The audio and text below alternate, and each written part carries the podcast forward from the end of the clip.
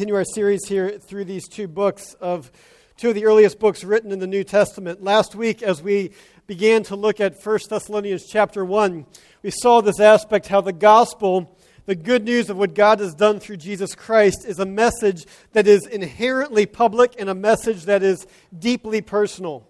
As we turn our attention here to 1 Thessalonians chapter 2, we see Paul describing how it is that people and we can know that both the message and the ministry of the gospel indeed are authentic. Follow along with me as I read 1 Thessalonians chapter 2. We're going to be looking at verses 1 through 13. Paul writes, For you yourselves know, brothers, that our coming to you was not in vain. But though we had already suffered and been shamefully treated at Philippi, as you know, we had boldness in our God to declare to you the gospel of God in the midst of much conflict. For our appeal does not spring from error or impurity or any attempt to deceive.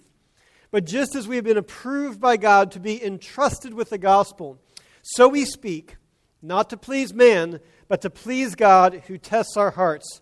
For we never came with words of flattery, as you know, nor with a pretext for greed. God is witness. Nor do we seek glory from people, whether from you or from others, though we could have made demands as apostles of Christ. But we were gentle among you, like a nursing mother taking care of her own children. So, being affectionately desirous of you, we were ready to share with you not only the gospel of God, but also ourselves, because you had become very dear to us. For you remember, brothers, our labor and toil we worked day and night and day that we might not be a burden to any of you while we proclaim to you the gospel of God. You are witnesses, and God also, how holy and righteous and blameless was our conduct towards you believers.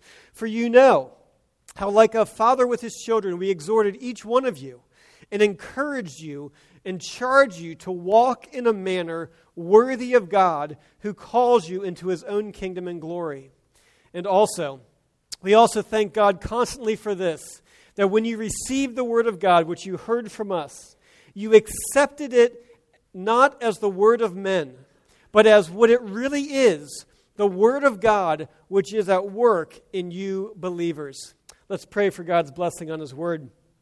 Heavenly Father, we do pray that you would send your Spirit and attend this truth, that you would sink your gospel into our hearts, that we would know it and that we would live it and that you would be honored and that others would know and come to know you through it. We pray all this in Jesus' name. Amen. In the summer of 2009, a woman by the name of Marcia Fuqua went into a flea market in Harpers Ferry, West Virginia.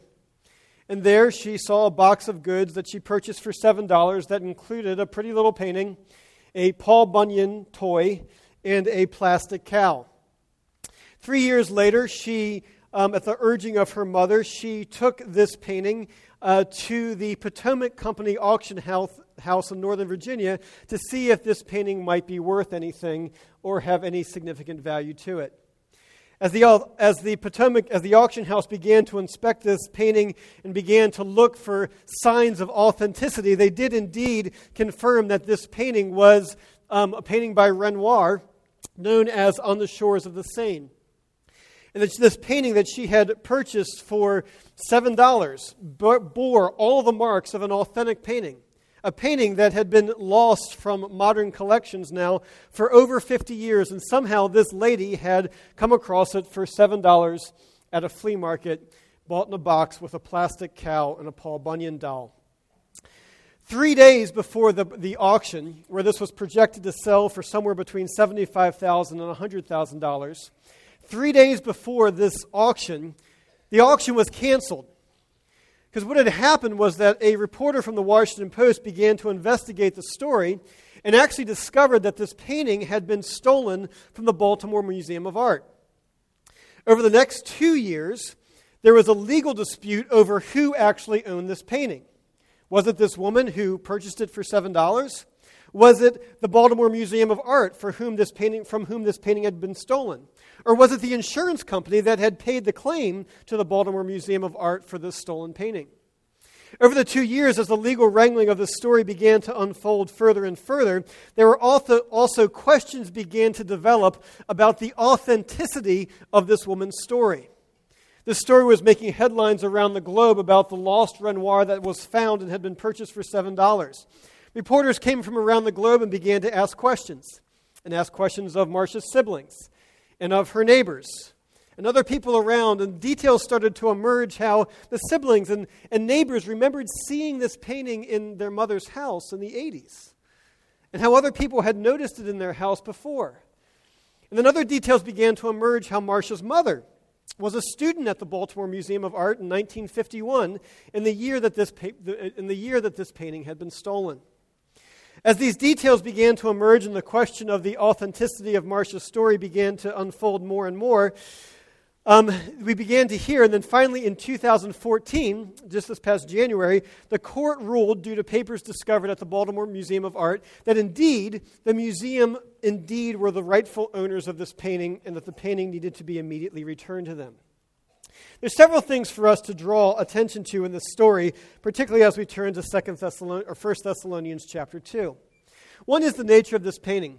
This painting, as it proved, turned out to be an authentic Renoir and it was a painting that um, bore all the marks of authenticity. Now, if indeed this painting was painted by Renoir, the reality is, is that no matter what people thought, the painting would have been authentic. Whether the art skeptics and specialists thought it was authentic or not, if he really painted it, it would have been an authentic painting. But as they began to investigate it, not only was the painting authentic, but it bore the marks of a, it bore the marks of authenticity. That the canvas was the right type of canvas, that the paint was the right type of paint, that the, that the paint strokes were matched the paint strokes that Renoir used, that his signature matched the signature of Renoir, and these other things that bore the marks of authenticity on this painting. And then the story for Marcia was here is this woman, and the authenticity of her story began to come up, be questioned more and more, and be proven to be fraudulent or at least highly skeptical. The story was inconsistent. It didn't bear the marks of authenticity. It didn't add up. Her brother would say, would say, had said that this was a painting that her mother had, that their mother had said would bring, would bring curses upon their family and needed to go back to the museum. And the authenticity of her story didn't add up. What does that mean for us as we turn to 1 Thessalonians chapter 2? Well, on the one hand, the Word of God and the gospel of, and the gospel of God is true, and it is authentic no matter what box it comes in. No matter which messenger bears it, if it's authentic it, and indeed from God, it is, is indeed authentic because it comes from God. There is no authentic, authentication needed because the authenticity of the message isn't dependent upon the opinions of other people. Real quickly, if you're here and you're not a Christian, don't confuse Jesus with his followers. It's a message that God has given to broken and sinful people who are living out and being renewed in their brokenness and their sinfulness. However, at the same time, though, though there is no authentication needed from us to say that the message is real or not, Scripture and the Word of God and God Himself are very happy to show and to prove that the gospel indeed bears the marks of authenticity. That the gospel itself shows those marks. And it's not just that, but the Apostle Paul and Scriptures as a whole understands that for the message to be believed, understands that for the message to be believed, that the ministry, that the lives of the people who bear this message are the very things that authenticate the message to a watching public. That the Word of God understands that people test things to determine if they're real or not. That the gospel message is authenticated to a watching world by the ministry of Christian, by the lives that they live, by the message, if the message is being manifested. These are the things that authenticate it.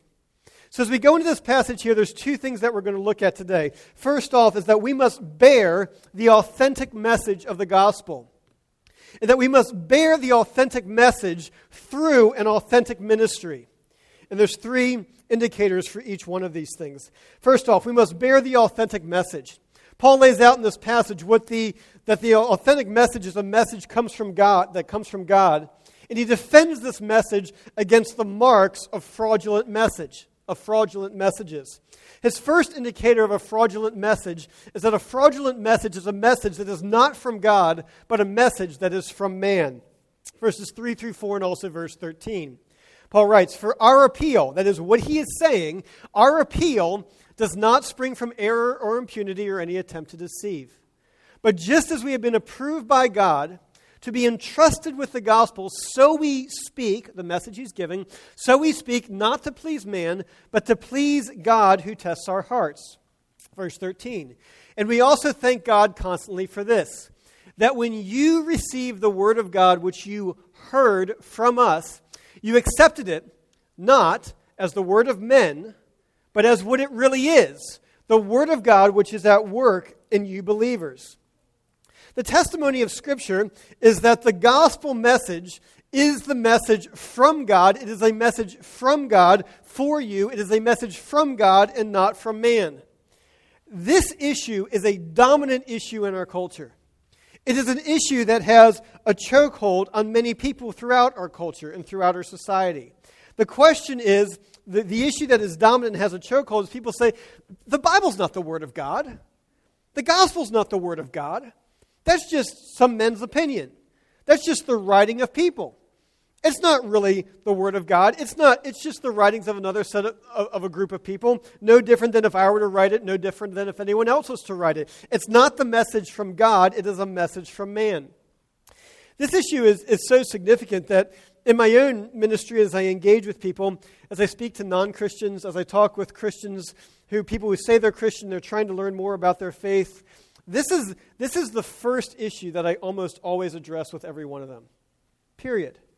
If, it's a, if it's a question that if they don't have it, I raise it and I press, the issue, I press this question Is the Bible the Word of God or not? Is the, is, is the gospel a message from God or is it not? And, and why do Christians actually believe that the Bible is the Word of God? Are there, are there good reasons for that? Because if the culture is correct, if they are correct that the Bible and the gospel is from man, then they are right in saying that we should not listen to it and that we are fools for following it if it is a message from man. But the calling for us is to bear the authentic message. You know the challenge of this? Because each one of us has seen and heard people distort and tri- twist the message of Christianity into what they want and for their own personal advantage. We hear it all the time, do we not? And not only that, but the criticism against Christians is sometimes valid that Christians pick and choose what they want to believe. And if someone is looking at this message, they say, Well, you pick and choose what you want to believe. Why should I listen to whatever selection you came up with today? It's just a message from man, just your personal selection of it. Why should I bother? But the marks of the authentic message is that it's a message that comes from God.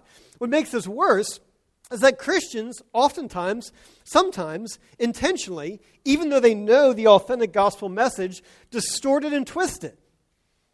Try to improve upon it, make it more palatable for people today.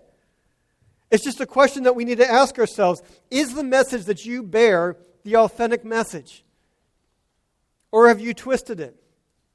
Is, is the message that you bear the authentic message of the Word of God?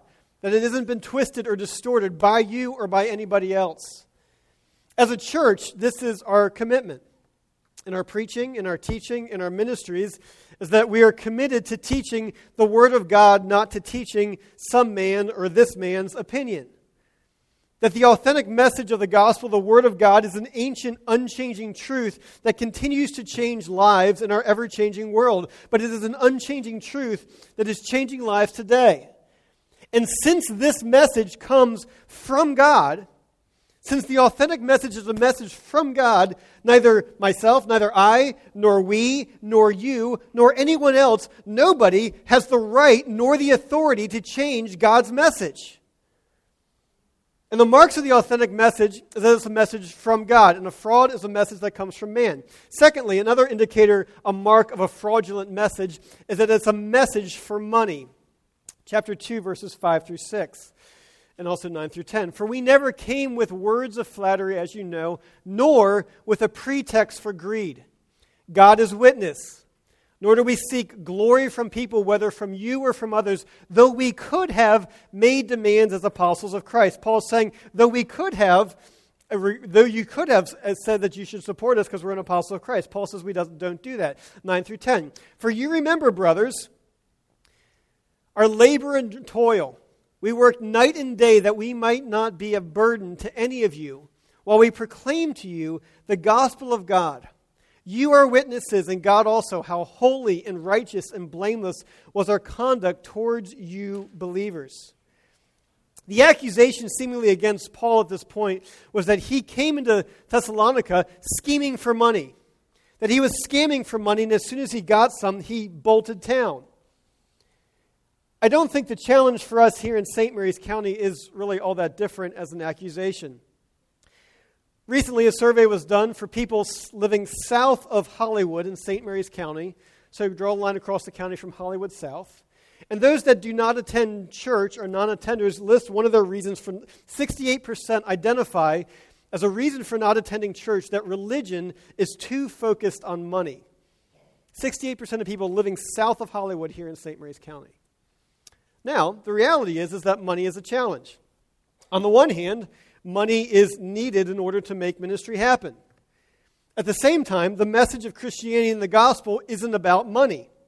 That the church and Christians are not trying to sell good news like everybody else in the world is trying to sell good news.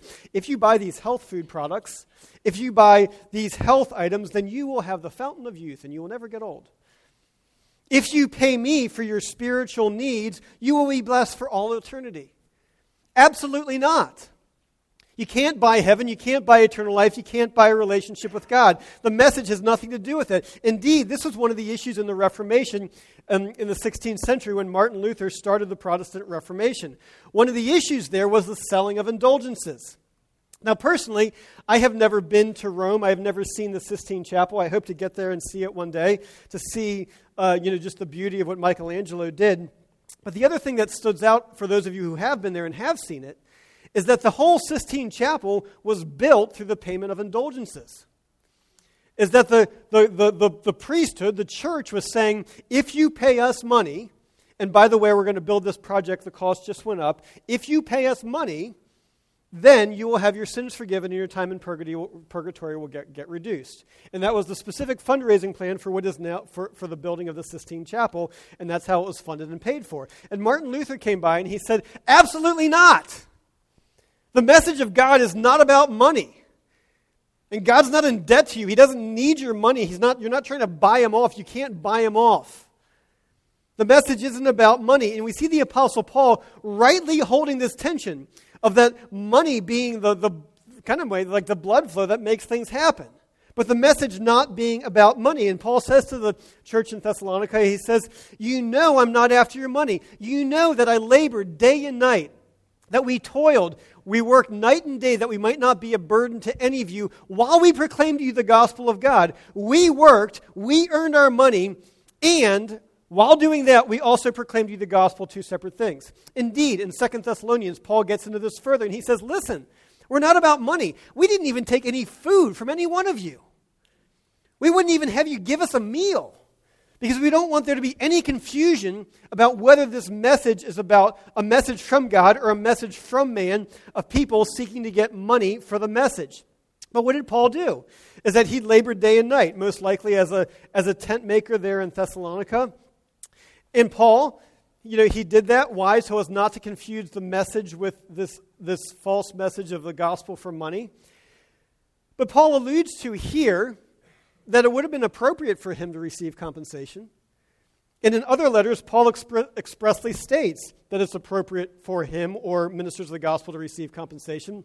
But here in Thessalonica, Paul is adamant to not confuse money with the message which is why he refused any sort of support from them, to make it perfectly clear. At the same time, the Apostle Paul was being financially supported by the church in Philippi and also the church in Antioch. And he wrote the letter to the Romans as a fundraising letter, saying to them, and you can read this in the middle of the book of Romans Paul says, I write this letter to you so that when I come, you can send me on my way to Gaul, to Spain. That he's saying, We want you to support me in this work. Well, what is the tension that Paul is, the, how does Paul work through this tension? And of course, there's many implications here for missions and for church planning that we're not going to get into here today. But Paul's point is this, is that God's not after your wallet, but he is after your worship. And those of you who do give, you should give not to get something from God, but to give, like the Philippians, joyfully and cheerfully, because the message changed your life and you want others to know it too. It's what we see here today as we send Sherry and Tracy are current, the, mission team that's leading right now. As a church, why we encourage people to support that over and above their tithes and offerings. To give that, why? Because you're benefiting from it because we're telling you to? No. But because your life has been changed by the gospel, and if your life has been changed, then you want other people to know that too. And, any, and at any point that that was in question, the Apostle Paul says, I'm not taking your money. Not all money is green. Not all money clinks. There's a money bag at the time, right, with coins. Not, not, all, not all money is green. And if there was any question about his motive, he refused, he refused the money so that the message would not be compromised.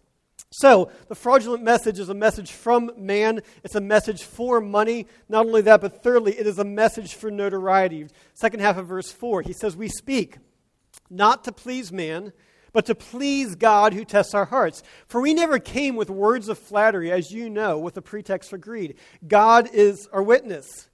The accusation was that Paul was just trying to win friends and influence people. And if that's the perception, the message, the saying, you know, his message is not trustworthy. He's engaged in trickery. He's flat, he flatters you. He's just going to tell you what you want to hear. He's just a people pleaser. I wish the issues were different today. Again, south of Hollywood, 63% of those outside of the church say that they do not trust religious leaders. That's disturbing. What's more disturbing is that inside the church, 74% of people say they don't trust religious leaders. South of Hollywood in St. Mary's County. And believe me, I hear the caution and the rebuke not only in that statistic, but also in this passage of Scripture. And, and, the, and the message that's being, if people saying is saying, listen, your message is not trustworthy. You're just in for this for notoriety. You're just telling me this so that I buy in for some other purpose. You know, in certain communities around our country, people go to church because that's a sign of their social status. Here for us, I do believe we as Christians need to be careful of the, the need for notoriety. That certainly has particular applications for me, but a slightly different application, I believe, for you. Is that notoriety here, unlike in other places, notoriety is the reason why so many Christians don't share the gospel, why they don't live for Jesus where their lives don't show forth and manifest the truth of the gospel. Why? Because people are concerned about notoriety. I don't want to lose people's respect. I want people to like me. I want people to think I'm smart. I don't want to admit that I'm a Christian. I don't want to engage other people on this.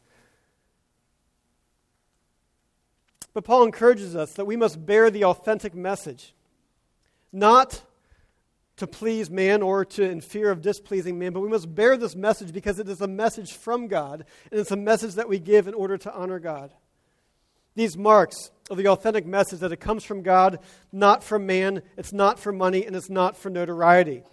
Having described these things, Paul then goes on to show how this message which is true in and of itself, but in the minds of people who watch it and see it, that this message is authenticated in the ministry of Jesus' followers and of himself. Notice Paul's distinction in this chapter. He describes it, he says, our appeal, our appeal, our appeal, referring to the message. But he switches. And then he says in verse 5 and 7 and 8, he says, For we were like this. This was our conduct among you. This is how we were acting. Notice how our ministry authenticates the message. The two things here are consistent, one with the other. The calling for us, and second major point here, is that we must bear the authentic message through authentic ministry. Last week we saw how the gospel is not impersonal nor private, but deeply personal and inherently public. That if we are proclaiming a message that Jesus saves, that Jesus heals, that Jesus rescues our lives, then we should look like people who Jesus has saved and healed and rescued. That should be shown in our lives. And Paul identifies here what a ministry that this message is being manifested in looks like. It's a, mess, it's a ministry, personal life being lived, that is not judgmental, but is gentle. Verse 7 But we were gentle among you, like a nursing mother taking care of her own children. Judgmental, condescending, critical, disparaging. So one person said a judgmental person is somebody who thinks they know everything about you when they really don't. Judgmental people just, just live inside their own little bubbles. And outside of the church here in St. Mary's County, 68% of those who don't attend church say that religious people in St. Mary's County are too judgmental. And again, the number is higher for those inside of the church. It means we've got a problem. And the issue of Christians being judgmental is something that Christians love to justify. And the way Christians justify it is say, well, I'm just speaking the truth. You know, it's, it is unloving for me not to speak the truth to you. That's not what Scripture says. It says it's unloving for you to not speak the truth in love as fits the occasion, right?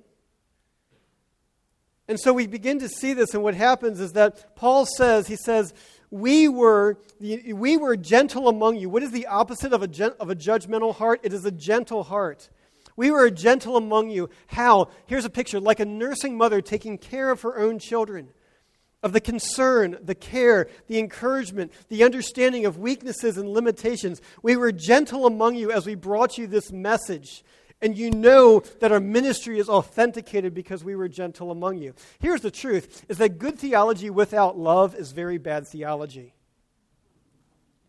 That an authentic gospel plus a judgmental heart equals a compromised message. You know, maybe it's possible, but I have never heard anyone argued into repentance. I was so thoroughly humiliated in that argument, they must be right. Uh, maybe it's possible, I've never heard it. But what I have heard repeatedly is someone say, you know what? I was so opposed to Christianity. I was so opposed to Christians, and yet this person came into my life and they, they lovingly and truthfully and, and patiently answered my questions and they challenged me. And eventually I came to believe it. So that authentic ministry is not judgmental, but it is gentle. Um, also, authentic ministry let me finish say one other thing about being, gent- being gentle is that um, the question here, particularly for in thinking through being gentle, and particularly for you men, in thinking through, you know, am I being gentle? You know, if I ask my coworkers, am I am my life characterized by love? Is my life characterized by gentleness? And you think, oh, that sounds weak. And we work for the military, and you don't show weakness. Well, the word for you is meekness. It's a word we don't use very much and don't use very often, but what the word means is it means great strength under control. It means great power that is being controlled. And in Scripture, there's two people who are described as meek one is Jesus, and the other is Moses. And so the question there is your life and ministry, are you gentle? So, Ministry is not judgmental but gentle. Also, it is an authentic ministry is not impersonal but deeply personal, echoing what we looked at last week. So, being affectionately desirous of you, we were ready to share with you not only the gospel of God, but also our own selves, because you had become very dear to us. You are witnesses, and God also, how holy and righteous and blameless was our conduct towards you believers, how we shared our lives with you it was our, our love for you was consistent. It was a genuine love. We were deeply affectionate. In my own life, there are a few people that God has used to make me who I am and who have God has used to put me where I am today. One of those people that God used in a powerful way in my life was, uh, was a pastor that came to our church when I was in middle school. He was, only, he was an intern pastor. He was only there for a year and a half. But if you met him, there were two things that stood out about him. And the first thing that stood out about him was here is a man who loves Jesus with a fire that burns in his soul. And it just exuded in everything he did. But the second thing that you noticed about him, equally as strong, was here is a man who loved people deeply. And you just felt loved by him. So much so that when you talked to him and you got to know him, even for not very long, your response to that would be like, This guy really cares about me. This guy knows me. This guy is striving to understand me. This, this guy, he, he is for me. Do you know what? I want to know what he has to say. I, I, I want to listen to what he has to say. Why did it create that? Because his ministry was personal. It was filled with love and gentleness and genuineness that he showed towards people, and that authenticated the message and made people long to hear the message that he had to give them. Jesus, too, knew this well. He said, By this all people will know that you are my disciples, if you have love for one another.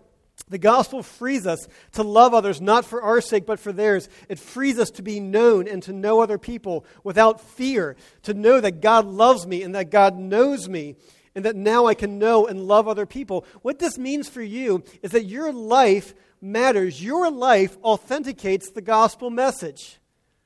The life you live, the love that you share, is an authentication of the message of the gospel. Your personal ministry, how it is manifested in your life, authenticates the gospel to the watching world. So, I know that all of you went through and asked your coworkers the question if they, how they thought of you being a Christian last week.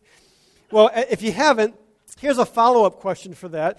Is to, and by the way, I did get an email from someone who emailed me on Monday. Said, I, I, I did what you said. I asked my coworkers. They, they said, you know, what, what do you think of my faith? What, what do you think of, what I, of, of how I live my life?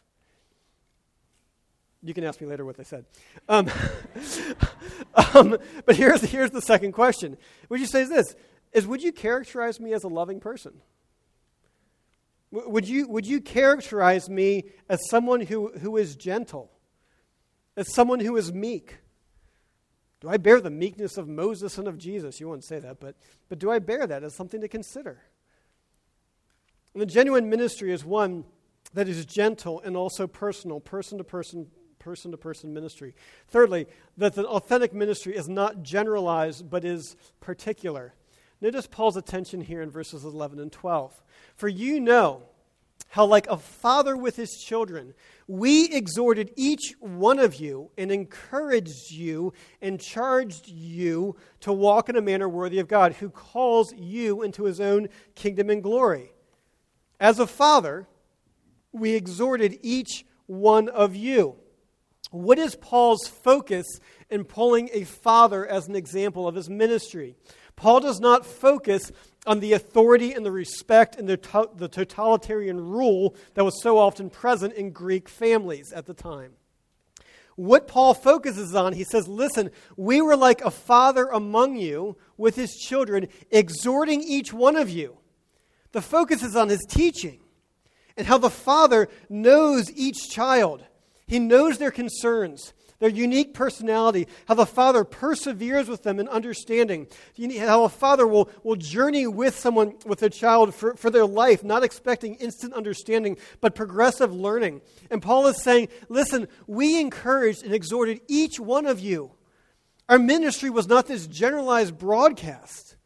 But it was a person to person ministry being lived out in your life, and we charged each one of you to walk worthy of God who calls you into his own kingdom and glory. To each person coming along saying, What is your hang up?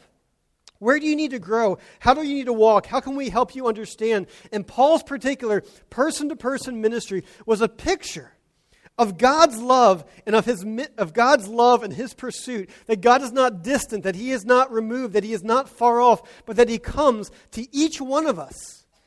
He comes to each particular person to bring his hope and love. And the authentic, an authentic ministry is not generalized but particular. Now, if you're here today and you're not a Christian, or maybe you're a Christian and you're a jaded Christian, and Maybe your experience of Christians and Christianity is the opposite of everything that I've said so far.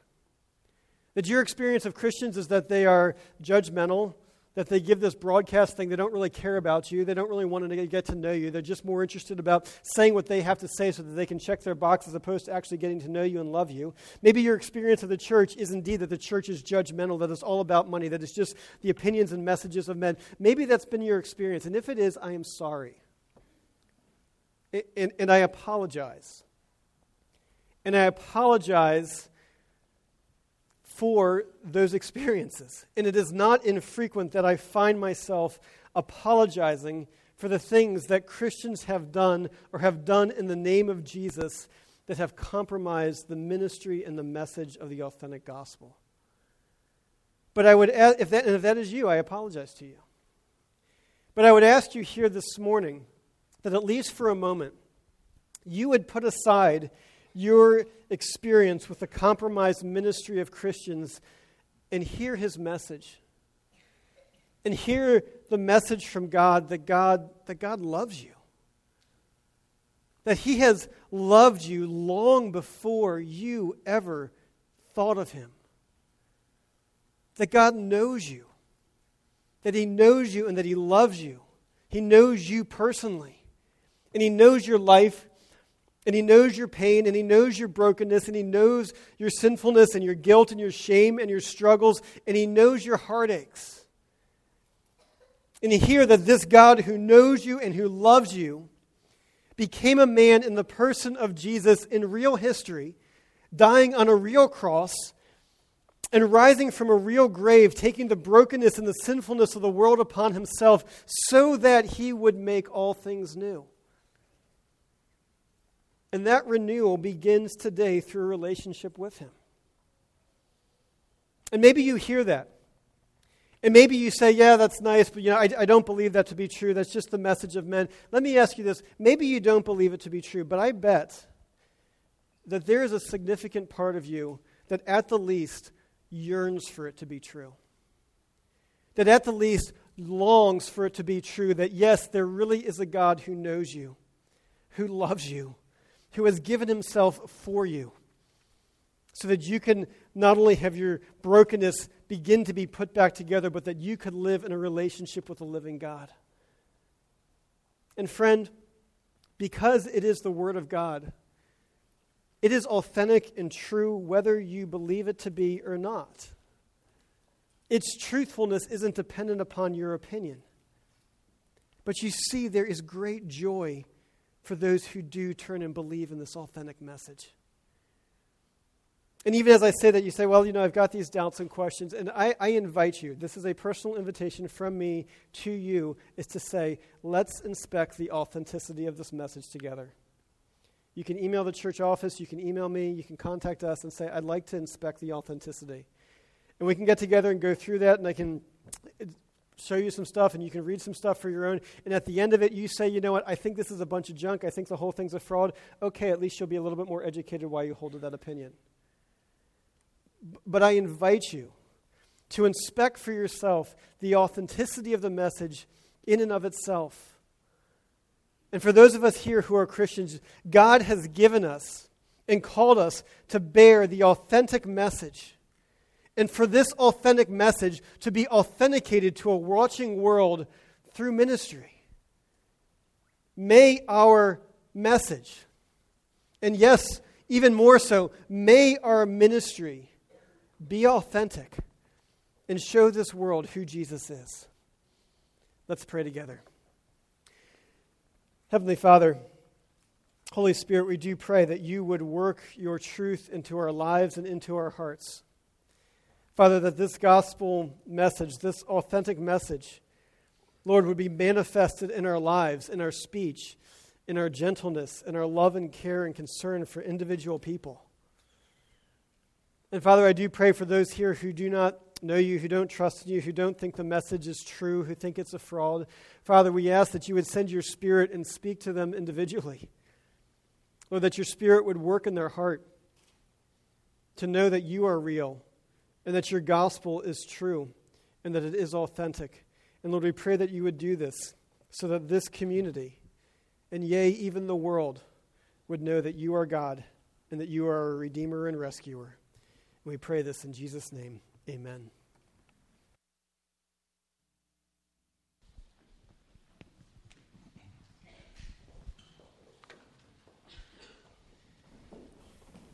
May the Lord's gentle, deeply personal, and particular message to each of us now dwell in our hearts, our minds, and our souls as we continue to worship Him. Let us rise and sing to the Lord.